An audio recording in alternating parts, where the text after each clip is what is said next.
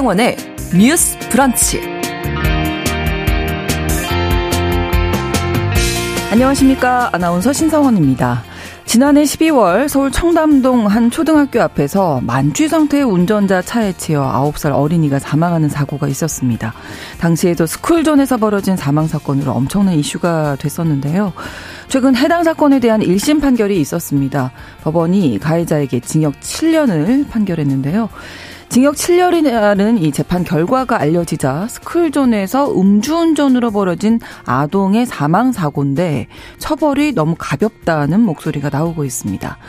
스쿨존에서 사고를 줄이기 위한 이른바 민식이법이 시행된 지 3년이 지났지만 해당 법을 적용한 사건들을 살펴보니까 징역형이 내려진 건 단 5%에 불과하다고 하는데요.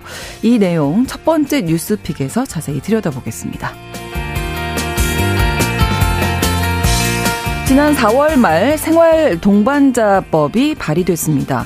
부부와 자녀 혹은 형제 자매 이렇게 혼인이나 혈연으로 맺어진 가족의 모습에서 확장돼서 친구, 연인 등 다양한 모습의 동반자에게도 가족의 권리와 의무를 부여하자는 법안인데요. 법안이 발의된 지 한 달이 지났습니다. 다양한 가족의 의미와 형태가 지금 이 시점에서 우리 사회에 필요한 이유는 무엇인지 또 국회 안에 진전은 있었는지 오늘 브런치 초대석에서 해당 법안을 대표 발의한 기본소득당 용혜인 의원에게 직접 들어보겠습니다.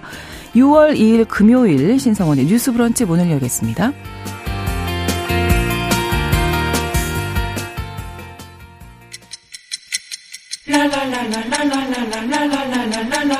듣고 공감하고 진단합니다.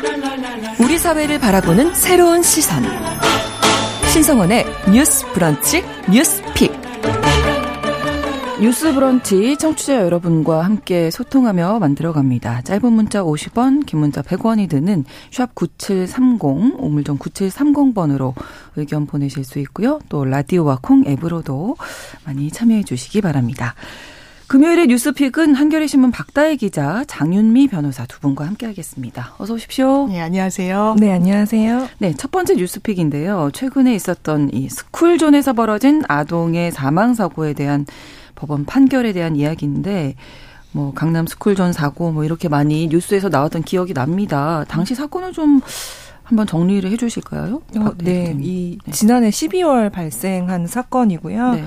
어, 이제 이동원 군이라고 이름이 이제 공개가 네. 됐기 때문에 말씀을 드리면 이제 동원 군이 이제 청담동의 한 초등학교에서 이제 귀가를 하던 음. 중이었는데 이제 이 가해자가 차로 치여 이제 숨지게 한 혐의를 받고 있고 당시 가해자의 혈중 알코올 농도가 0.128%였거든요. 네. 근데 보통 면허 취소 기준이 0.08%예요. 엄청 높은 아, 거죠. 그래서 그때 이렇게 처, 그 수준으로 이제 조사가 됐고 그래서 그 알고 보니 그 가해자가 그 사고 당시 집 주차장에서 한 930m 약 1km 정도를 이제 만취 상태로 운전을 아. 했다고 해요. 네. 그래서 이제 초등학교 부근에서 좌회전을 하려고 했다가 이제 딱 이제 맞닥뜨리게 된 거고 사실 이제 사고가 나면 우리가 보통 그 필요한 조치를 현장에서 다 네, 하잖아요. 네. 근데 네. 그 조치 없이 이제 음. 현장을 이탈했다 보니 나중에 이 동원군이 병원으로 이송을 됐으나 이제 좀 숨진 그런 사고입니다. 네. 가해자에 대한 1심 판결이 이제 징역 7년이라고 나온 건데 음. 가해자가 받은 혐의 는 어떻게 됩니까?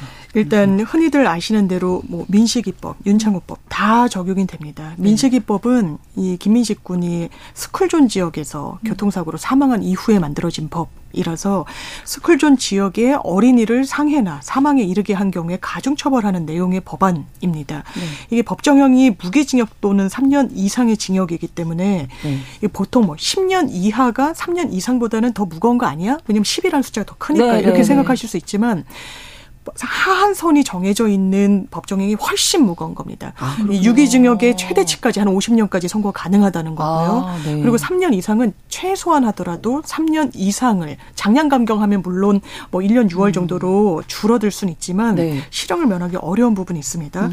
민식이법 위반이라는 점에 대해서는 이론의 여지가 없습니다. 스쿨존 그렇죠. 지역에서 네. 사망했으니까요. 음.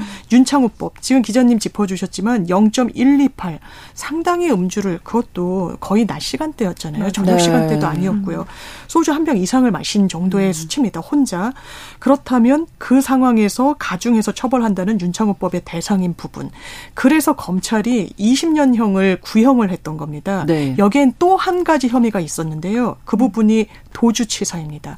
그러니까 음. 이른바 사고 후 미조치, 뺑소니를 했다라는 그렇죠. 거죠. 네. 왜냐하면 사고 당시에 바로 그 현장에서 내리지 않았거든요. 아. 근데 이 부분에 대해서는 무죄가 나왔습니다. 음. 그것도 이유가 있기는 한데요. 네. 이런 점을 종합해서 7년. 그러면 7년이라는 게 사실 음. 이게 과연 아이가 사망했는데 적절한 처벌이 음. 맞느냐라고 특히 유족분들은 공분하실 수밖에 없어 네. 그러니까 보입니다. 검찰 부형이 20년인데 네. 뭐 뭐 생각해서 감형이 된다. 10년 뭐 이 정도도 맞습니다. 좀 적다고 느끼실 수 있는데 7년이라고 하니까 네. 많은 이야기들이 나오고 있는데 재판부에서는 어떤 내용으로 7년이라고 한 건가요? 일단 일부 무죄가 나온 점 때문에 검찰 구형에는 아, 예. 훨씬 못 미치게 선고를 한 것 같은데요. 네. 일단 현장을 떠났다는 게 인정이 됐으면 훨씬 중하게 처벌받았을 겁니다. 음. 왜냐하면 뭔가 사고 수습을 빨리 해야 아이를 그렇죠. 예, 생사의 갈림길에 있는 상황인데 도주를 했다. 네. 비난 가능성이 너무나 높거든요. 네. 근데 인정되지 않았 않았습니다. 이 부분과 관련해서 당사자는 이렇게 얘기했습니다. 내가 집이 바로 옆이라서 거기에 차를 세우고 바로 왔다. 그럼 이 말이 맞는지를 봐야 되잖아요. 그렇죠. 학교 현장과 집 한 20m 떨어져 있었어요. 음. 그리고 재판부가 현장 검증까지 나갔었다고 합니다. 정말 이 사람 말이 맞는지 현장에서 음. 우리가 한번 육안으로 보겠다. 음. 그랬을 때 실제로 현장에 인접한 곳에 집이 있었고 주차장이 있었고 거기에 차를 세우고 다시 현장으로 돌아오는 시간이 48초가 걸렸어요. 음. 그렇다면 이게 도주의 의사로 이 사건 현장을 이탈한 게 맞느냐, 사고 현장을 이탈한 게 맞느냐라는 의심을 가졌을 것 같고요. 일단 이 사람이 사, 사 고 현장에 도착한 이후에는 학교의 스쿨 보안관, 학교 보안관분들이 네, 네 계시잖아요. 네, 네. 당신 누구냐? 당신이 낸 사고 맞느냐라고 물었을 때 그렇다라고 이야기하고 인적사항을 음, 이야기했습니다. 그리고 경찰이 올 때까지 이제 현장에 있어서 이건 음. 도주는 아니지 않느냐라는 음. 판단인데 검찰이 항소한 만큼 항소심은 또 어떤 판단을 할지는 열려 있는 것 같습니다. 네.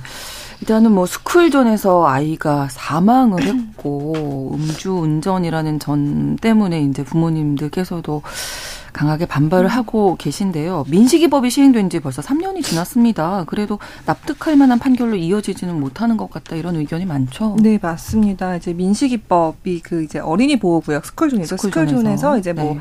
안전 운전 의무를 소홀히 한 경우에 그래서 이제 어린이가 사망이나 상해에 이르면은 이제 가중 처벌을 하겠다 이런 법안인데요.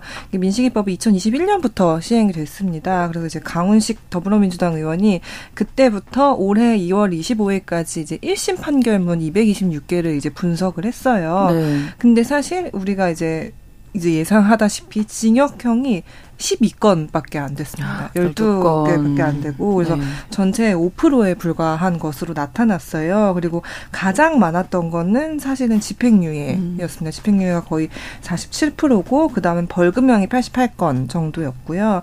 그다음에 이 징역형이 나온 것도 그럼 형량이 어떻게 되냐 이거를 네. 봤더니 징역 8개월에서 최대가 징역 5년 정도였어요. 그러니까 사실 이거에 비하면은 징역 7년도 좀그 음. 높이 나온 거 아니냐 이렇게 할 수 있는데요.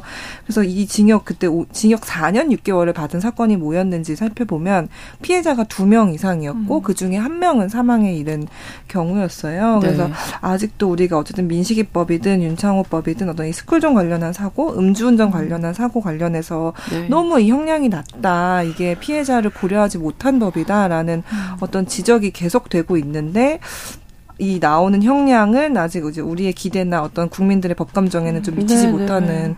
그런 것 같습니다. 청취자 여러분들께서도 음. 안진수님 법 판결이 우리 국민 정서와는 거리가 멉니다. 뉘우치고 있다고 해서 음. 처벌을 약하게 해야 하나요? 음. 강력한 처벌이 필요합니다 하셨고 이정옥님 징역 7년 너무 약하네요. 아이가 음. 사망했으면 중범죄일 텐데 음. 음주운전 종식 차원에서도 강력한 처벌이 시급합니다 하셨고 음. 최한성님 학교든 그냥 뭐 거리든 핵심이 음주운전이라면 음. 주운전 처벌을 아, 강화해야 한다 이런 의견을 주셨어요. 우리가 네. 술에 대해서 좀 관대한 이런. 좀 인식들이 있는데 요거는 좀 그렇죠. 사라져야 되지 않을까. 사실 법원에서도 판결을 받아볼 때 음주라고 해서 심신미약이라고 간단하게 인정하던 추세가 음. 과거에 없지 않았죠. 그렇죠. 그런데 음주에 대해서 그리고 특히 사망 사고를 일으킨 부분에 대해서 엄청나게 그 가해져야 음. 되는 비난은 감당을 해야 되는 부분이 있는데 이걸 법으로 정하는 문제에 있어서 최근에 또 이런 의견들을 수렴해서 만들어졌던 게 이제 윤창호법이었던 음. 건데요. 네. 위헌이 두 번 나왔었죠. 맞습니다. 그 이유가 그런 거였습니다.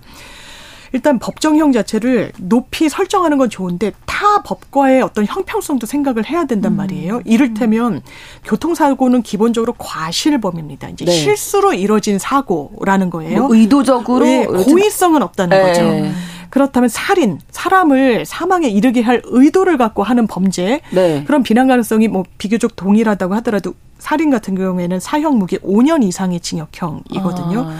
그러면 가중에서 막 10년, 20년 이렇게 정하는 것이 맞느냐의 문제가 또 하나가 있었던 거고요. 음. 윤창호법 같은 경우에 그렇습니다.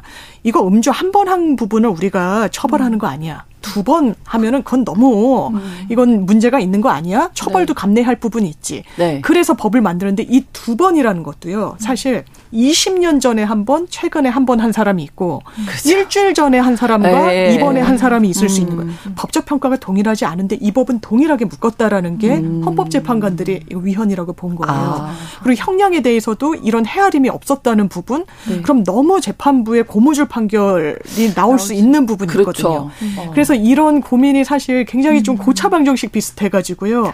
이런 부분이 참 어려운 음. 것 같습니다. 네. 사실 민식이법 통과될 때도 그 피해 아동의 부모님들이 아, 네, 네. 아이를 잃은 슬픔을 안고서도 뭐 시위를 했던 이런 어렵게 맞습니다. 어렵게 통과가 됐는데 네. 이렇게 이어지지 못한다 하면 이 법이 과연 음. 실효성이 음. 있는 건지. 그렇죠. 그 말씀 민식이법, 뭐 윤창호법도 뭐 그렇고 피해자 네. 이름을 딴 법이잖아요. 네. 근데 이게 어 그러니까 그 저 포함해서 국민들은 이제 쉽게 사실 이해가 가지 않는 거죠. 그러니까 윤창호법 같은 경우도 아까 변호사님이 말씀해 주신 대로 하한선을 정해서 음. 굉장히 음. 사실 센 형량이 가능한데 왜 이러냐. 음. 근데 이제 그걸 살펴보면은 사실 양형위원회 양형 기준이라는 게 있고 거기는 아직 사실 음주운전 교통사고에 대한 양형 기준이 높지는 않거든요. 음. 그러니까 보면은 그러니까 치사 피해자가 사망한 경우에는 네. 2년에서 5년 그 치상 이제 피해자가 부상을 당한 경우는 10개월에서 2년 6개월로 그 법 개정된 거에 아. 비해서 도 한참 낮아요. 그런데 이런 경우에는 사실 변호사님이 훨씬 더 잘 아시겠지만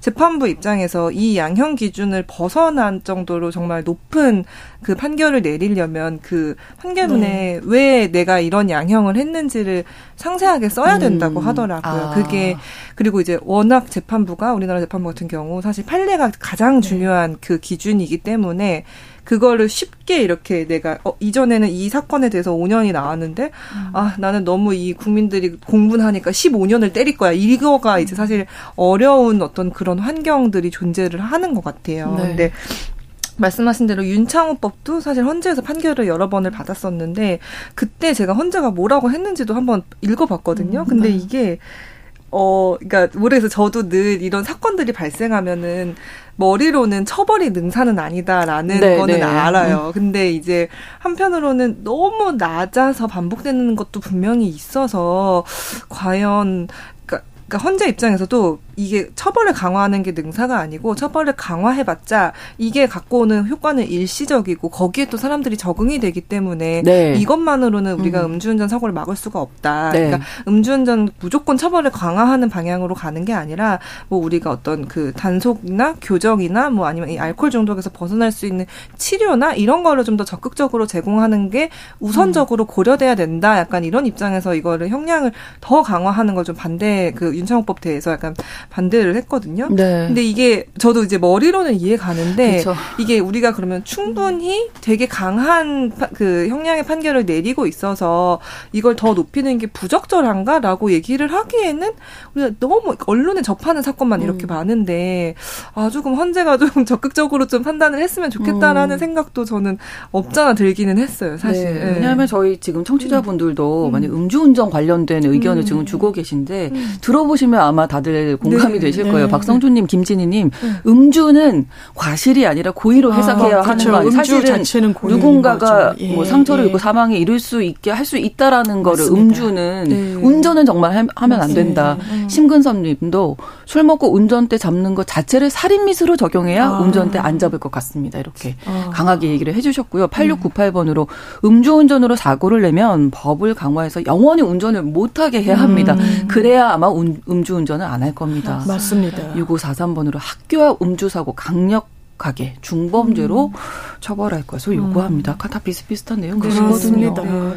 사실 음. 근절하는데 간단한 방법은 처벌인 부분이 있죠. 그런데 음. 짚어주신 대로 음. 만약에 어떤 법원에서는 유사한 사례에서 5년을 했다. 그럼 그 사람 같은 경우에 이, 이것 보세요. 다른 재판부는 5년 선고한단 음. 말이에요. 아, 저를 왜 더 무겁게 합니까라고 그렇죠. 변호인 다 이렇게 어, 변론을 하거든요. 네, 네, 네. 그렇다면 이런 부분에 대해서도 좀 점검이 필요한 것 음. 같고 또 시스템적으로 아예 시동이 안 걸리게 하는 게 기술적으로 가능하다고 하니까요. 네, 네, 그런 부분도 빨리 도입됐으면 좋겠습니다. 그렇습니다. 근데 요 내용이 혹시 이제 2심으로 가면 형량이 좀 줄어들 가능성이냐 아니면 더 늘어나? 아, 보통 그렇습니다. 줄어들죠. 지금 실형이 선고되고 법 이게 구속이 돼 있는 피고인들 같은 경우에는요. 네.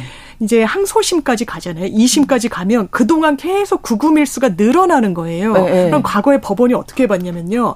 아, 이 사람 계속 갇혀 있었네. 네. 갇혀 있는 거는 사실 처벌의 의미가 있잖아요. 어, 처벌이 보고. 되고 있었다고 보는 아. 거죠. 아, 그동안 어느 정도 일상과도 격리가 되고 반성의 시간을 가졌겠구나라고 해서 그걸 피고인의 플러스 요인으로 참작해 줬던 적이 없다고는 볼 수가 없습니다. 음. 그런데 여기에 대해서도 문제 제기가 많았어요. 그러네요. 네. 아 그러면 실형 선고할 사람인데 음. 뭐 계속 구속돼 있는 상태였다고 해가지고 집행유예로 내려주는 게 맞느냐? 음. 그건 그렇지 않기 그렇죠. 때문에 요즘은 그런 추세가 좀 덜한 것 같고 이런 경우에는 오히려 형량이 네. 검찰이 항소를 하면 당사자도 당연히 항소를 할 겁니다. 그래야 그렇죠. 이제 제로 베이스에서 다투는 네, 그 네, 네. 구조가 되기 때문에 그런 건데 근데 이 유무죄가 판단이 갈렸던 부분에 대해서도 법원이 달리 판단할 가능성이 열려 있고 해서 음. 아마 항소심에서 그렇게 뭔가 선처를 받긴 좀 어려워 보이는 부분이 그렇군요. 있습니다.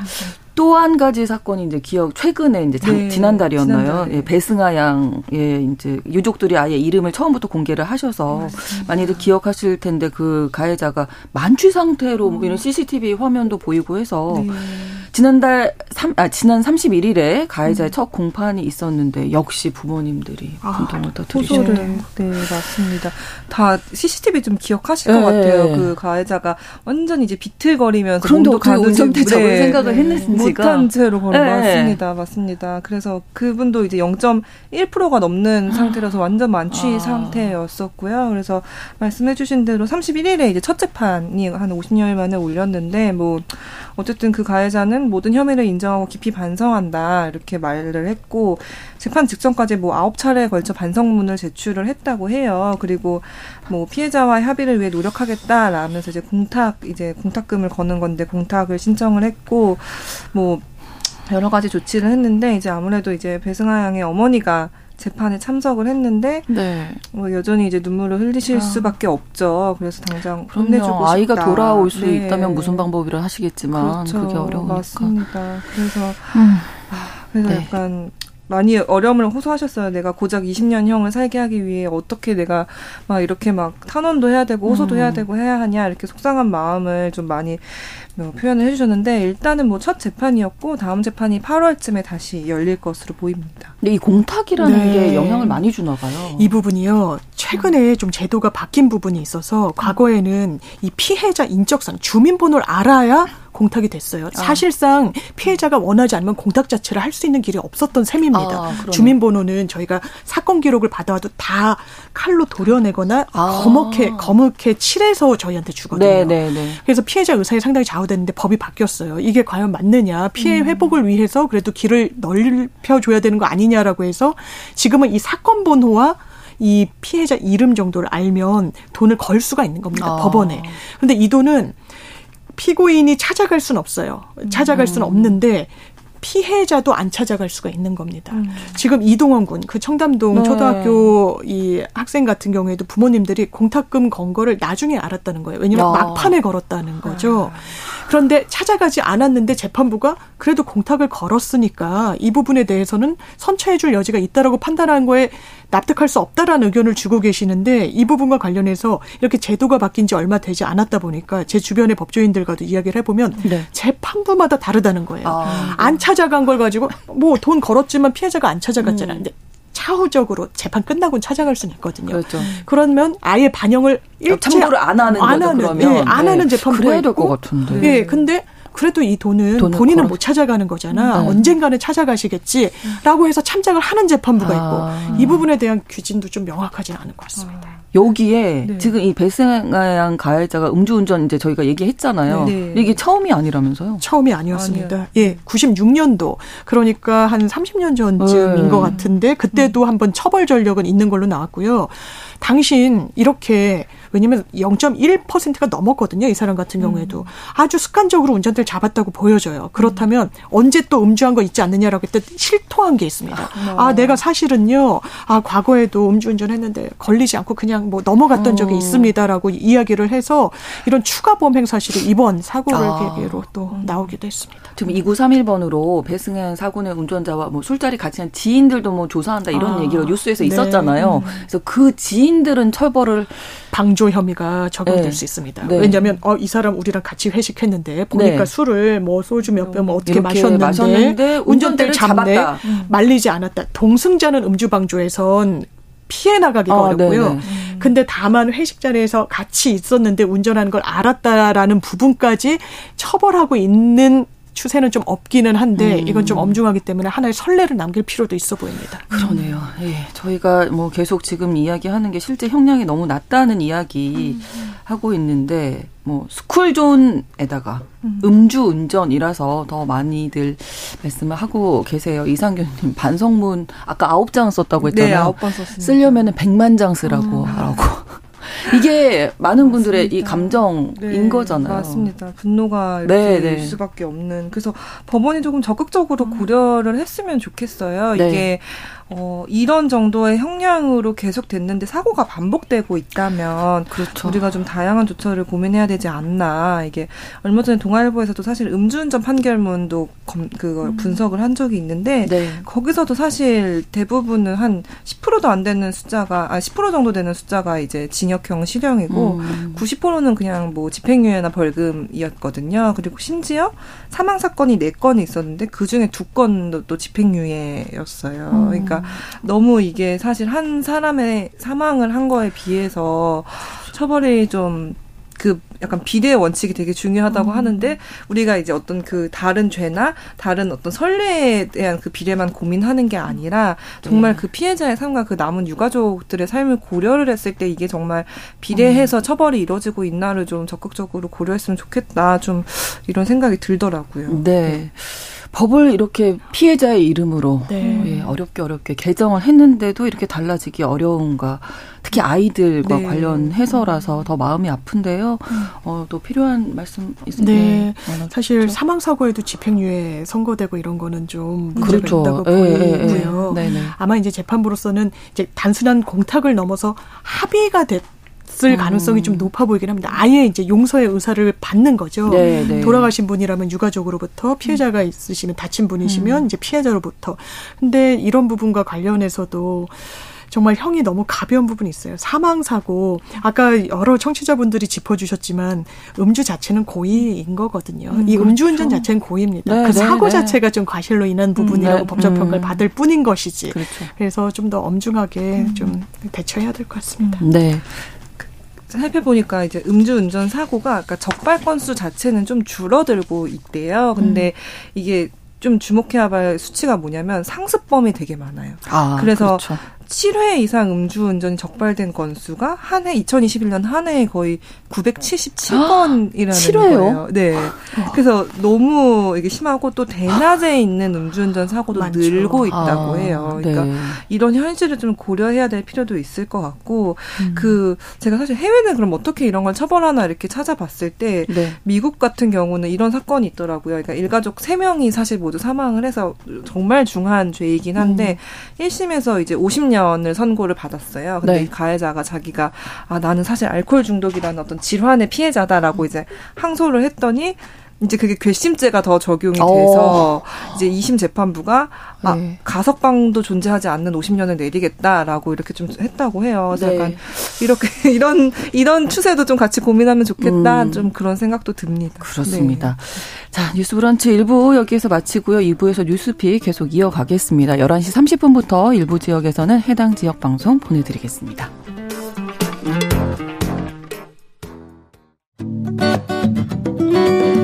여러분은 지금 KBS 1라디오 신성원의 뉴스 브런치를 함께하고 계십니다. 3928번으로 음주운전 상습법은 50년 이, 이상 받아야 된다고 아, 생각합니다. 네. 뭐 이런 강력한 처벌을 원한다는 내용이 많은데요. 음. 앞으로도 이 법 이 어떻게 재판이 내려질지 저희가 음. 계속 좀 지켜봐야 되겠습니다.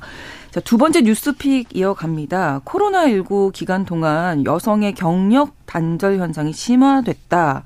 이런 조사 결과가 나왔네요. 네. 네. 여성가족부가 어제 발표했죠? 네, 그렇습니다. 그, 사실 코로나19 기간 동안 이제 여성 노동자를 상대로 그, 그때 당시 조사한 어떤 내용 중에 보면 그때 돌밥이라는 신조어가 사실 생겼었대요. 돌밥, 돌밥. 네. 네. 돌아서서 밥 짓고 돌아서면 아, 밥 짓고. 네. 집안 식구들이 다 집에 있으니까. 네, 맞습니다. 그래서 뭐가 제일 힘드냐라고 여성들한테 물었더니 삼시세끼 차리는 게 가장 맞아요. 힘들다. 약간 이런 네. 답변이 있었다고 하는데 네. 아무튼 그 기간 동안 여성들이 많이 이제 사실상 다시 가사 노동에 좀 집중을 하면서 경력 단절 현상도 좀 심화가 된 것 같습니다. 그래서 그 경력 단절 여성의 경제 활동 실태 조사라는 게 이게 국가 승인 통계로 3년마다 조사 조사를 해서 발표를 하거든요. 네. 근데 이제 2022년 기준으로 조사를 했던 거가 이제 말씀하신 대로 어제 발표가 됐고요.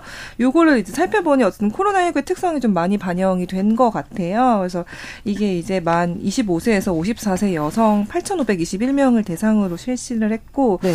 이걸 2020년 3월부터 지난해 8월 사이 일을 그만뒀다고 답한 여성을 보니 65.6%가 30대 아, 한창 일할 나이잖아요. 근데 그러네요. 30 30대가 거의 대부분 일을 그만뒀고 코로나19가 경력 단절에 영향을 미쳤다라고 이제 응답하는 응답자들이 있었는데 그 중에 절반은 긴급한 자녀 돌봄 상황에서 대응 방안이 없었기 때문에 음. 내가 일을 그만둘 수밖에 없었다라고 음. 이제 답을 한 것으로 나타났습니다. 자, 그러면 이게 양육, 네. 돌봄, 장유민 변호사도 아이 키우고 계시지만 네.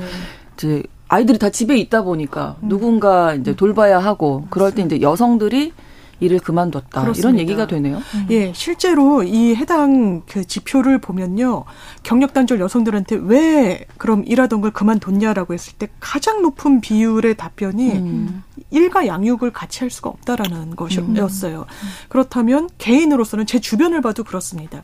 내가 일을 해서 경력 단절을 최소화하고 싶은데 음. 그렇다면 누구한테 맡겨야 되고 맡기는 데 수반되는 또 비용이 그렇죠. 있는 거예요. 네. 그럼 내가 회사에서 받는 돈과 이 나가는 음. 지출 비용을 견줬을 때 차라리 내가 직접 아이를 음. 케어하는 게 낫겠다라는 음. 선택을 또 하는 분들도 있고요. 네, 네. 실제로 내가 아이를 키워야 되기 때문에 회사를 그만뒀다라는 비율이 음. 제일 높았고요. 그 네. 다음은 네. 아이를 맡길 곳이 실제로 없다라는 없다. 거예요. 음. 이런 복지시설 확충되고 있고 돌봄 굉장히 많이 지원을 하고 있다라고 하지만 체감이 실제로 이 여성들에게 되지 않는다는 걸 음. 보여주는 것이라고 하겠습니다. 네. 그리고 경력 단절 이후에도 다시 일자리 네. 구하기 쉽지 않고 실제로 쉽지 네. 않고 구해도 네. 예전처럼 뭐 그 똑같은 급여는 아닌 거고 그렇죠. 네. 일자리의 질 자체가 떨어지는 달라지고. 경우가 있고 급여 자체도 그렇기 때문에 연동해서 떨어지는데요. 음. 경력 단절 후에 첫 일자리 월급이 214만 3천 원으로 통계가 나오고 있다라고 합니다. 음. 근데 이게 해당 여성들이 그 이전에 받았던 임금 통계치인 253만 원의 한 80% 정도예요. 음. 20% 정도가 떨어진다는 거죠. 음. 그렇기 때문에 경력 단절에 대한 온전히 이런 부담을 또 이런 급여의 하락 네. 등등으로 이제 감당해야 되는 상황인 것 같습니다. 자, 그 내용을 보니까 지금 뭐 양육, 일과 양육 병행하기 어려워서 경력 단절이 됐지만 경력 음. 단절의 고비를 반대로 넘어서서 다시 일을 시작할 수 있었던 게또 음. 비슷한 이유였다면서요? 네, 맞습니다. 이게 사실 그 위기를 극복하는 되게 유의, 가장 음. 큰 요인은 결국 가족 구성원들이 양육 지원을 해줬다라고 음. 이게 사실 근데 아마 살펴보면은 대부분 어머니, 아버지들, 부모님들이 와서 도와주시는 경우가 그렇죠. 많기 때문에 네. 그 말씀 말씀을 하신 것 같아요. 근데 이때 가족 구성원이 사실 남편이랑 좀 평등하게 나눌 수 있어야 되는 것 같은데 이게 또 이제 보면은 저도 이제 경력 단절된 여성분들을 많이 만나 보면 네. 결국 또 위에 엄마를 도움을 받는데 네. 그러니까 막 그런 경우도 있었어요. 이제 어떤 시어머니, 그러니까 제 친정 어머니 도움을 받는다고 해서 어 근데 시어머니가 더 가깝게 사는데 왜 시어머니 음. 도움은 안 받으시냐 혹시 좀 불편하셔서 그러시냐 이게 물어봤더니 아니요 시어머니는 본인 딸 도와주러 아. 가셔야 된다고. 그러니까 모두 그 어머니들이 황혼이 넘어서 다 이렇게 동원이 되고 있으시더라고요. 근데 아이고. 저는 되게 좀 그게 어쩔 수 없는 상황이기는 그렇지. 하지만 사실 어머니들은 건강에도 굉장히 안 좋고 맞아요. 황혼 육아를 하시는 어머니들은 우울증을 겪는 빈도가 더 음. 높으시거든요. 그래서 네. 이런 거를 고려하면 이렇게 계속 어 여성의 어떤 이 돌봄 이거를 갈아 넣는다고 해야 될까요? 네, 갈아 네, 넣어서 네. 이렇게 음. 돌봄이 굴러갈 수밖에 없는 현실이 모든 세대의 여성들의 네. 노동이 필요한 그렇습니다. 거죠. 그래서 이거는 좀 다른 어떤 대책을 좀 간곡하게 마련을 음. 해야 된다. 그리고 이 경력 단절을 겪으면 말씀하신 대로 여성이 한창 일할 시기에 실업률, 그러니까 취업률이 떨어지기 때문에 네. M자형 그래프를 그린다고 음. 하거든요. 근데 이게 OECD 국가에서 한국밖에 없어요. 이렇게 그리는 그렇군요. 국가가. 네. 아. 그리고 이게 사실 만혼이 되면서 조금 조금 이 그래프가 옆으로 밀려나서 좀, 그러니까 좀 음. 늦어지긴 했지만 여전히 어쨌든 한국의 같은 경우는 경력 단절 현상이 가장 뚜렷하게 나타나는 나라 그리고 이걸로 인해 아까 변호사님 말씀해주신 대로 내가 경력 단절 이전에 있었던 일자리랑 경력 단절 네. 후에 있는 일자리가 다르다 보니까 그 여성들이 그러니까 한국이 또 남녀 성별 임금 격차가 가장 큰 나라잖아요. 네. 이것도 이제 성별 임금 격차에 영향을 미칠 수밖에 없는 음. 그런 요인입니다. 경단녀는 우리가 많이 들어봤는 경단 남은 경단 남은 주변에서도 찾기 어려운 거죠. 예, 뭐 육아 때문에 내가 네, 일을 쉬겠다 이런 음. 남성들은 없고 음. 그렇다 보니까 이 OECD 국가 중에 성별 임금 격차가 우리나라가 이 집계를 낸 게 96년도부터 시작됐다고 하는데 27년째 꼴찌를 하고 있대요. 한 그만큼 번도, 예, 네. 한 번도 저희가 꼴찌를 벗어난 적이 없는. 그러니까 이번 주에 한국은행에서 지표 발표를 한 게 있거든요. 네. 2030 고학력 여성들이 상당히 채용이 많이 되고 있다는 거예요. 네. 음. 고용률이 늘고 있다라고 이야기를 하고 있는 지표가 있는데 이게 뭐 저출산과 비혼 그리고 뭐 업무 음. 구조가 많이 돼서 여성들이 사회 진출을 많이 한다는 취지로 언론의 분석들이 있는 기사가 많이 냈는데 네. 이 이면에는 코로나 때 여성들이 많이 일을 그만뒀던 거예요. 음. 실제로 교육 시설에 맡길 수가 없고 보육도 그렇죠. 온전히 담당을 네, 해야 되니까. 네. 그래서 이 부분 이 회복되는 게 이제 좀 과도하게 또 좋은 음. 방향으로 해석될 필요는 또 없어 보이기도 맞습니다. 합니다. 근데 뭐 서울시에서 아빠도 출산휴가 무조건 쓰도록 한다면서요? 어, 네. 이게 서울시가 어제 발표를 아, 한 그렇군요. 내용이고 네. 지금 서울시에 그 저희 시장님께서 저출생에 굉장히 관심이 음. 많으세요. 그래서 사실 뭐 성평등이나 뭐 여성 관련 정책들이 다 저출생으로 좀 수렴하는 그런 음. 분위기를 보이고 있는데 뭐 저출생 정책 중에 좀 공감하기 어려운 정책도 있기는 하지만 사실 이런 정책은 좀 필요하다고 생각을 해요. 네. 서울시 직원 중에서 어쨌든 남성 직원은 출산휴가 열흘을 의무적으로 사용하라라고 이렇게 돼 있었고 음. 사실 근데 이미 법적으로는 이미 네, 쓸수 있게 돼 있거든요. 네. 근데 이제 눈치 보느라 못 쓰는 네, 거죠. 실현을 안 하는 것뿐이지 네, 사실. 법적으로는 이미 돼 있기 때문에 이거를 그냥 정말 강제 규정으로 써라라고 이제 독려를 음. 하는 의미고 이게 다만 이제 일단은 서울시 직원들한테 한정이 되는 거고 네. 아마 9월부터는 이제 서울시 산하의 공공기관들, 음. 그래서 그 공공기관 위주로 되고 민간 기업에 이걸 강제하기가 좀 되게 어려워요. 그래서 우리가 늘 공공 부문에서는 뭐 남성 육아휴직도 굉장히 늘리고 음. 이런 조치들을 하지만 이게 민간 기업에 강제할 수 있는 조치가 없다 보니 특히 또 이제 대기업이 아니라 약간 그 중소기업이나 이런 데서는 여전히 사실 남성뿐만 아니라 여성도 육아휴직을 쓰기 힘든 분위기도 음. 여전히 있고 그렇죠. 그래서 네. 이런 갭이 있는 게 좀 약간 좀 안타깝기는 한데 일단은 뭐 서울시 입장에서는 어쨌든 민 민간 기업에 조금 독려하는 방향을 찾겠다라고 음. 이제 밝힌 그런 상태입니다. 음, 정부 차원에서도 뭐 네. 적극적인 대책 필요할 것 같은데. 예, 이른바 경력 단절 여성 다 육아 돌봄의 음. 문제잖아요. 음. 그래서 뭐 외국인 도우미를 뭐 100만 원 최저임금 네, 안 네. 되게 도입하겠다라고 했는데 그건 너무 간단하지만 대안은 될 수 없다라는 생각이 맞습니다. 듭니다. 일단 우리나라 최저임금 체제에도 반하는 부분이 그렇죠. 있고요. 음. 그렇다면 이 사람들은 만약에 비자를 받아서 한국에 들어온다고 하더라도 어디서 살 것이냐. 음. 홍콩이나 싱가폴 같은 경우에는 아예 주택 형태가 이른바 보육을 도와주는 이 도우미들의 방이 별도로 있을 정도인데 한국은 그렇지 않아요. 그러면 음. 그 비용 100만 원을 갖고 어디서 살 것이냐의 문제. 서울에서 우승하겠어요. 네. 그래서 보다 네. 근원적인 해결책이 필요해 맞습니다. 보입니다. 그렇습니다. 네, 겨, 그 경력 단절 여성이라는 말 말고 이제 요즘엔 경력 보유 여성이라는 아. 말을 쓰기도 하거든요. 아, 예. 이게 서울 성동구에서 경력 보유 여성에 대한 조례를 만든 적이 있어요. 아, 이게 네. 어떤 의미냐면 사실 우리가 저는 육아를 경험하지 않죠. 육아를 경험하시면 알겠지만 육아를 한다는 거는 사실 멀티태스킹에도 능하고 어떤 음. 공감 능력이나 소통 능력도 있고 그러니까 엄청나게 많은 능력을 필요로 하는 일인데 그렇더라고요. 이 경력은 네. 그죠. 네. 일을 할 때도 내가 조직 안에서도 사실 사용할 수 있는 능력인데 아, 이 능력에 대한 평가가 이루어지지 않는다. 음. 그러니까 오. 우리 경력 단절이라고 부르지 말고 이들은 이런 특성이 있는 보유하고 있는 여성이라고 오히려. 부르자. 오. 그래서 경력 보유 여성에 대한 조례를 만들고 성동구에서는 그 여성들이 어떤 그 특성을 자기가 발견해서 막 이렇게 자소서 같은 거쓸수 있게 지원도 음. 해주고요. 성동구 안에 있는 기업들이 또 있다 보니까 네. 그 성동구 안에 있는 기업이랑 뭐 취업을 연계해주는 이런 프로그램도 마련을 하고 있어요. 그래서 음. 이런 약간 좀 어떤 그 개념을 변화시키는 데 또 이름이 가장 큰 역할을 하니까 이렇게 명명하는 방법도 있다라는 거를 좀 많이 알아주셨으면 아, 좋겠습니다. 우리 시각을 좀 관리하는 것도. 네. 어, 좋을 것 같습니다. 금요일에 뉴스픽 한겨레 신문 박다혜 기자, 장유미 변호사 두 분과 함께했습니다. 고맙습니다. 감사합니다.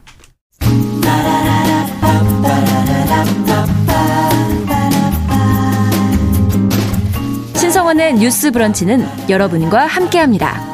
짧은 문자 50원, 긴 문자 100원이 드는 샵 9730. 무료인 콩 앱과 일라디오 유튜브를 통해 참여해주세요.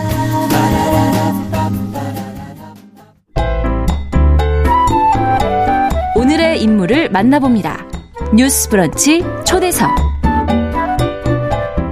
네, 뉴스 브런치 초대석 시간입니다. 지난 4월 말 국회에서는 생활 동반자법이 발의됐습니다. 부부와 자녀, 형제, 자매 이렇게 혼인이나 혈연으로 맺어진 가족의 모습에서 확장돼서 친구나 연인 등 다양한 모습의 동거인에게도 가족의 권리를 부여 권리와 의무를 부여하자는 건데요. 아, 우리 사회에서 이 해당 법안이 필요한 이유를 이 법안을 대표 발의하신 기본소득당 용혜인 의원 모시고 어, 이야기 나누도록 하겠습니다. 반갑습니다. 네, 안녕하세요. 네. 대표 발의를 하셨잖아요. 네. 근데 우리나라 그 보니까 엄마, 아빠, 자녀 뭐 이렇게 우리가 전형적으로 음. 알고 있는 그 가족보다 1인 가구가 더 많아졌다면서요? 네, 맞아요. 예전에는 네. 이제 엄마와 아빠 그리고 네. 자녀 둘 이런 네. 4인 가족 뭐 4인 가구 기준이 네. 이렇게 많잖아요. 그런 4인 가구가 이제 절반 가까이를 차지할 정도로 가장 많았는데요. 네. 근데 현재는 20%도 되지 않습니다. 그래서 정말 많이 변했고 대신에 1인 가구가 폭증을 했어요. 2000년 2000년에는 1인 가구가 이제 15% 정도에 불과했는데 음. 네. 지금은 33%가 되었고요. 어. 가구 유형 중에도 1인 가구가 가장 많은 유형을 차지합니다. 와, 세월이 정말 많이 변했다. 네. 어른들은 그런 말씀 하실 것 같은데 1인 가구라고 해서 다 이제 혼자 사는 게 아니라 어, 다른 그러니까 가족 우리가 흔히 생각하는 가족이 아닌 뭐 네. 친구랑도 살 수 있는 거고요. 사실 이제 우리 주변만 봐도 네. 이제 마음에 맞는 친구랑 같이 네. 사는 경우도 많고 사실 특히 네. 20대 30대에 결혼을 하지 않은 청년들 중에 뭐 직장인들이나 네. 대학생들 같은 경우는 친구랑 같이 사는 경우도 음. 되게 많잖아요. 네. 그리고 혼인 신고만 안 했을 뿐이지 그렇죠. 배우자처럼 이제 함께 사는 사실혼 관계에 있는 분들도 많고 네. 아니면 배우자와 이제 사별이나 이혼을 한 음. 다음에 마음이 맞는 사람과 여생을 함께 하고자 하는 네. 장년이나 노년층들도 늘고 있습니다. 그래서 네. 이런 이제 혼인과 혈연과 무관한 다양한 가족들이 사실 이 1인 가구라는 통계 자체에 좀 숨어 있다라고 아, 보고 있습니다. 앞으로 더 늘어나겠죠? 네, 앞으로 더 점점? 늘어날 것 같고 네. 이 최근에 이제 가족 실태 조사에서는 비치 비 친족 가구 통계를 산출을 하고 있어요. 네. 근데 이 비친족 가구, 그러니까 비친족 가족, 그러니까 혈연으로 이루어진 가족이 아니지만 아닌? 같이 사는 가구가 네. 47만 가구 정도 되고요. 가구원은 100만 명을 넘어섰다고 아. 합니다. 그, 어, 그리고 여성가족부 조사에 따르면 이제 네. 국민 10명 중에 7명이 음. 꼭 혈연이나 혼인이 아니라고 하더라도 같이 살고 같이 돌보고 같이 음. 부양하면 어, 가족으로 인정해야 된다라고 네. 생각을 한다고 그 조사 결과가 나오기도 했습니다. 네. 그러니까 실제 국민들의 삶도 다양해, 다양한 가구 형태로 음. 변화하고 있고 이에 맞춰서 국민들의 의식도 변화하고 있는 거죠. 네. 그런데 여전히 대한민국의 가족 제도는 좀 과거에 머물러 있다 이런 문제 음. 의식이었습니다. 네. 그래서 이제 현실이 이렇다 보니 생활 동반자 법을 발의하게 되셨고 필요하다 이렇게 생각을 하신 건데 지금 현재 법에서는 이제 혼인, 혈연, 뭐 입양 이렇게 돼 있는 거죠? 네, 맞습니다. 지금 대한민국 현행법상 가족을 정의하고 있는 법이 두 가지가 있는데요. 네. 이제 하나가 민법 779조고요. 그리고 하나가 음. 건강가정기본법입니다. 네, 이 법들에서는 가족을 말씀하신 대로 혼인과 혈연과 입양으로 음. 이루어진 사회의 기본 단위다라고 음. 이제 규정을 하고 있어요. 근데 네. 이 범위가 너무 협소하죠. 혈연과 혼인과 입양으로 이루어진 가족들만 가족으로 음. 본다는 거니까. 네. 그리고 특히 이제 건강가정기본법 같은 경우는 건강가정이란 이름을 쓰잖아요. 건강가정? 네. 그러니까 혼인과 혈연과 입양으로 이루어지지 않은 가족은 건강하지, 건강하지 않은 가족이다라는 음. 좀 차별적 인식들을 그러네요. 담고 있어서 음. 이 건강가족 기본법 자체에도 좀 문제 의식을 우리가 가지고 들여다봐야 될 것 같습니다. 네. 그러면 이번에 발의하신 생활 동반자법 에서는 어떻게 정의를 하는 건가요, 가족? 네, 이제 혼인과 혈연과 무관하게 네. 함께 생활을 하면서 돌보는 관계라면 네. 가정법원에 신고를 하고 생활 동반자 관계로 등록을 할 수 있게 됩니다. 네. 아, 그러면 이제 기존의 가족과 마찬가지로 법률적인 보호를 받을 음. 수 있도록 하자는 거고요. 네. 네, 이것과 좀 별개로 생활 동반자법과 별개로 아까 말씀드렸던 민법이나 네. 건강가정기본법에서 이제 협소하게 규정하고 있는 가족의 범위 역시 음. 좀 확대하는 법 개정이 필요하다고 생각하고 있습니다. 네.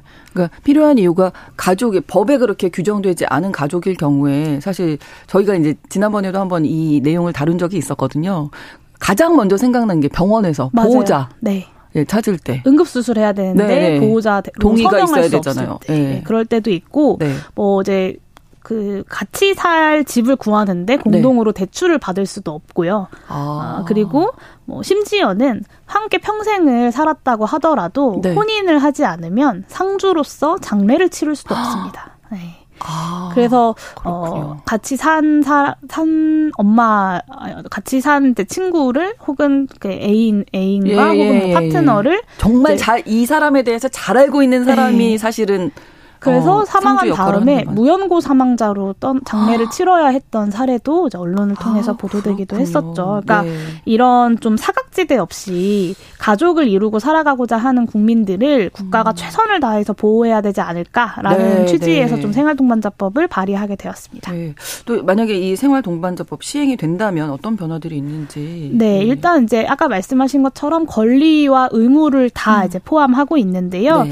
어, 이제 대표적으로 이제 생활 생활 동반자 관계가 된다면 이제 국민연금이나 고용보험에 따른 연금 수급자가 될 수도 있고요. 아, 그리고 이제 건강보험 피부양자가 될 수도 있습니다. 음. 그리고 이제 같이 사는 사람이 아프거나 혹은 아이를 출산했을 때 출산 휴가나 돌봄 휴가도 배우자와 음. 마찬가지로 쓸 수 있게 되고요. 네. 뭐 신혼부부처럼 주거 지원 정책도 누릴 수 있습니다. 아, 그리고 이제 아까 말씀드린 것처럼 장례를 치를 수 없는 상황이었는데 아. 생활 동반자 관계가 되면 이제 상대방이 사망했을 때 유족으로서 가족으로서의 권리도 보장을 하고요. 네. 그리고 생활동반자 관계에서도 가정폭력이 발생할 수 있잖아요. 그렇죠. 그래서 가정폭력범죄 처벌법에 따른 피해자의 생활동반자 역시도 포함하는 내용을 담고 있습니다. 그러니까 우리가 혼인 뭐 지금 지금 전형적인 가족이라고 생각하는 이 범주에서 일어나는 권리 의무를 다 생활동반자라는 이름으로 신고만 하면 네 그렇습니다. 예, 생활 전반에 걸쳐서 다 그렇습니다. 변화가 생기는 거예요. 이런 권리가 보장되는과 네네. 동시에 또 네. 동거와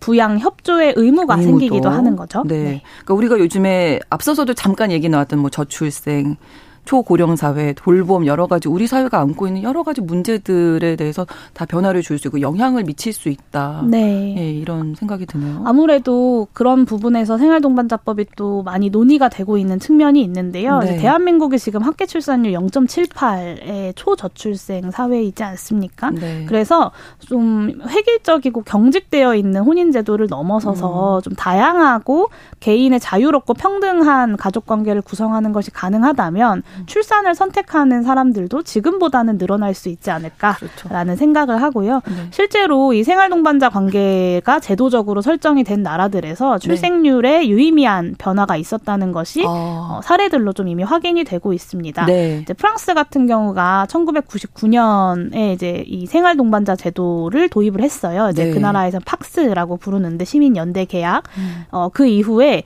이 그 출생률이 급등을 2000년 이후부터 출생률 노령이 아, 급등을 했던 사례도 있고요. 네. 그리고 이제 초고령 사회에서도 생활동반자법이 좀 의미를 갖는다고 봅니다. 그러니까 사람들의 수명이 늘어남에 따라서 사별이나 이혼을 경험하고 또 네. 결혼 밖에서 살아가게 되는 노령 인구들이 많이 늘어나게 되는데 그렇죠. 이 노인들의 돌봄 공백이나 혹은 음. 고동 문제가 이제 그냥 요양 시설을 확충하는 것만으로 해결할 수는 없다고 생각하거든요. 네. 그래서 결혼이 아니더라도 남은 삶을 누군가와 함께 보낼 수 있다면 음. 서로 돌 보고 함께 사는 이에게 그리고 사회복지 혜택 혹은 의료적 결정, 사망과 장래에 대한 과정에서 이제 가족과 같은 지위를 인정을 한다면 네. 저는 노령층들도 더 적극적으로 함께 사는 사람들을 찾고자 그렇죠. 할 것이고 가족을 구성하고자 할 것이고 저는 이 이렇게 음. 구성된 가족이 어, 정서적 안전망으로서 기능할 것이라고 예상합니다. 네, 1298번으로 고독사도 늘고 1인 가구도 늘고 있는데 정말 필요한 논의 같습니다. 남겨 주셨고요. 2837번으로 1인 가구 인데요. 저번에 병원에서 전신 마취하려는데 보호자 데려오라고 해서 좀 불편하셨다고 음. 이런 법 필요하다고 봅니다. 이렇게 현실적인 이유들을 많이 이제 남겨주셨어요. 용혜원 의원께서 대표 발의를 하셨고 지금 한 10분 정도 동료 의원들이 함께 하시잖아요. 네. 좀 어떻게 설득을 하신 건가요? 다 같이 적극적으로 참여를 하신 음, 건가요? 음, 일단은 제가 요청을 공공 발의 요청을 아, 드렸고요. 네. 이제 각 의원님들께서 이제 검토를 하셔서 공동 발의를 네. 해주신 건데요. 네. 사실 이 생활동반자법이 한국 사회에 등장한 지는 한 9년 정도 되었습니다. 네, 네. 2014년에 당시 이제 새정치민주연합이었던 음. 진선미 의원님이 발의를 추진을 했었는데 네. 당시 좀 뭐 이 법에 대한 여러 가지 왜곡과 오해들로 좀 최종적으로 음. 발의되지는 못했던 그래서 네. 제가 발의한 이번 법안이 어, 국회에서 처음으로 발의되는 생활 동반자법인데요. 아, 네. 그래서 어, 좀 발의가 되는 것, 성사되는 것 자체를 좀 최우선 목표로 두고 네. 어, 이제 그 설득 과정을 진행을 아, 했고 네. 이제 민주당, 정의당, 진보당 그리고 무소속 의원님들 좀 이렇게 다양한 의원님들이 음. 공동 발의를 해주셨어요. 네. 그래서 어, 좀 기존의 이제 차별금지법이나 혹은 평등법을 발의하셨던 의원님들 그리고 여성가족위원회에서 활동하고 계시는 어, 이 법안 음. 취지에 동의하실 것으로 예상되는 의원님들께는 뭐 직접 처, 친전도 보내고 전화도 드리고 뭐 이렇게 좀 어, 설득 음. 작업을 음. 진행을 했습니다. 한 이제 처음 이야기 나왔을 때가 2014년인가 거의 10년 가까운 시간 동안에 우리 사회도 많이 좀 이런 법안을 받아들일 준비가 됐다 좀 많이 변했잖아요. 네. 그걸 느끼고 계시죠? 네, 이제 그 생활동반자법이 이제 9년 전에 엎어졌던 이유 중에 하나가 이제 동성 커플에 예. 대한 여러 오해들 때문인데요. 네. 사실 생활동반자법은 엄밀히 말하면 이 성 정체성과 관련 있는 법은 아닙니다. 네. 그러니까 꼭 연애 관계 혹은 음. 애정 관계가 아니라고 하더라도 가족을 그렇죠. 맺을 수 있고 그런 가족들까지 생활동반자 관계로 포함하자는 법이기 때문인데요. 네.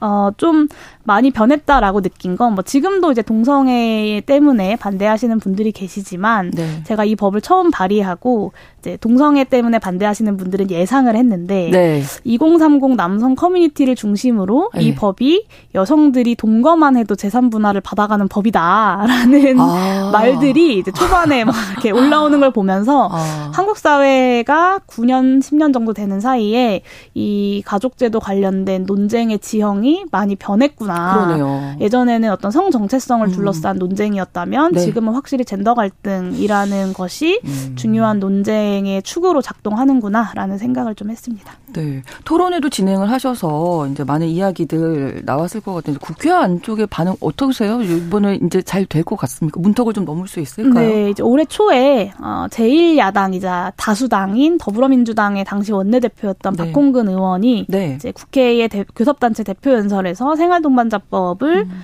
어, 추진하자라는 연설을 하시기도 하셨어요. 그래서 네. 이 이미 존재하는 다양한 가족들을 포용해야 된다라는 공감대가 이제는 9년 전과는 다르게 좀 많은 의원들이 공감하고 있지 않나라는 생각이 들고 음. 어.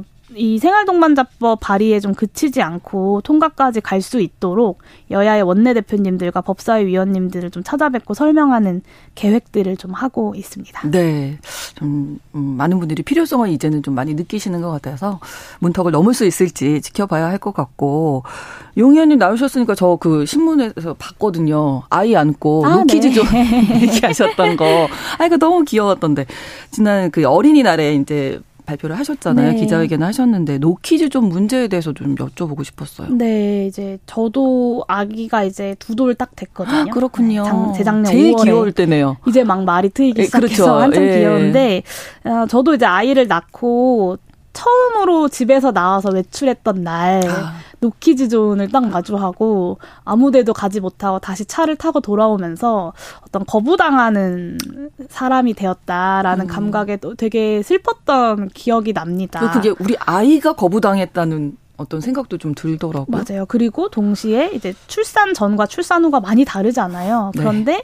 이제 나는 그 전으로 돌아갈 수 없구나를 음. 좀 실감하는 순간이기도 했고요. 네. 사실 이제 아이와 함께 바깥을 나간다는 게 굉장히 어려운 일이잖아요. 네. 유아차를 끌고 여러 방지턱들을 지나서 인도를 거쳐서 뭐 지하철을 타고 버스를 타고 어딘가를 이동한다는 게 참 쉽지 않은데 네. 어, 이 아이와 함께 우리 사회가 어, 같이 함께 살아갈 음. 수 있는 사회가 되어야 사실 네. 저출생 문제도 어, 해결할 수 있다라는 생각을 좀 가지고 있습니다. 예전에 저희가 이 문제 다뤘을 때 청취자분들이 그 말씀하셨거든요.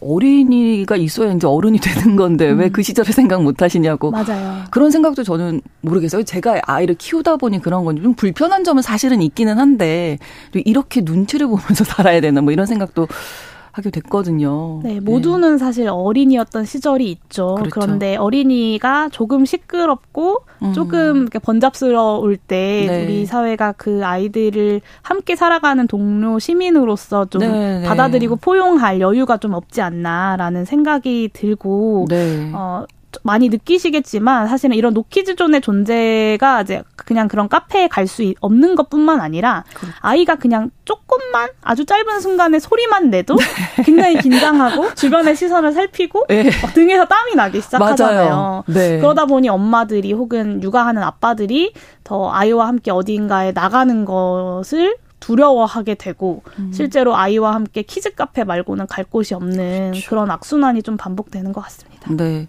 어, 생활 동반자법도 그렇고 노키즈 존도 그렇고 우리 생활과 아주 밀착된 이야기라서 끝으로 예, 남기고 싶은 말씀 있으실 것 같아요. 네, 뭐 아, 말씀드린 것처럼 우리 사회의 가족의 모습이 굉장히 변화하고 있다라는 네. 말씀과 함께 남녀노소 누구나 행복하게 살 수 있는 아, 대한민국을 그렇죠. 만드는 것이 저의 목표이자 의정 활동의 네. 방향입니다. 그런 의미에서 육아 어, 다양한 형태의 가족을 이루고자 하는 사람들도 그리고 음. 아이를 키우면서 어, 일을 하면서 살아가고 있는 엄마와 네. 아빠들도 우리 사회에서 배제되지 않고 함께 살아가는 시민으로서 행복할 수 있도록 최선을 다하겠습니다. 네, 기대하겠습니다. 응원하겠습니다. 네, 감사합니다. 브런지 초대석 기본소득당 용혜인 의원과 말씀 나눴습니다. 오늘 고맙습니다. 네, 감사합니다. 신성원의 뉴스 브런치 6월 2일 금요일 순서 마치겠습니다. 저는 돌아온 월요일 오전 11시 5분에 다시 오겠습니다. 고맙습니다.